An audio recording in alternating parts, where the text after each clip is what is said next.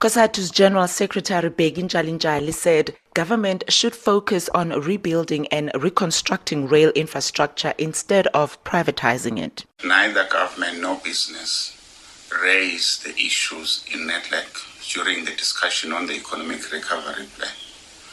Will remain opposed to any privatization, particularly the one on rail, because we think rail is so fundamental in the economic recovery. We know that rail uh, is used as the best public transport for our members, It's affordable, and is, uh, is safe, provided all the things required needed to be done. So that is our position. The SACP's Alex Mashilo said they already rejected the proposal when it was introduced in a policy paper released by Treasury last year. He said the proposal is based on a template produced in France and by the IMF in the US.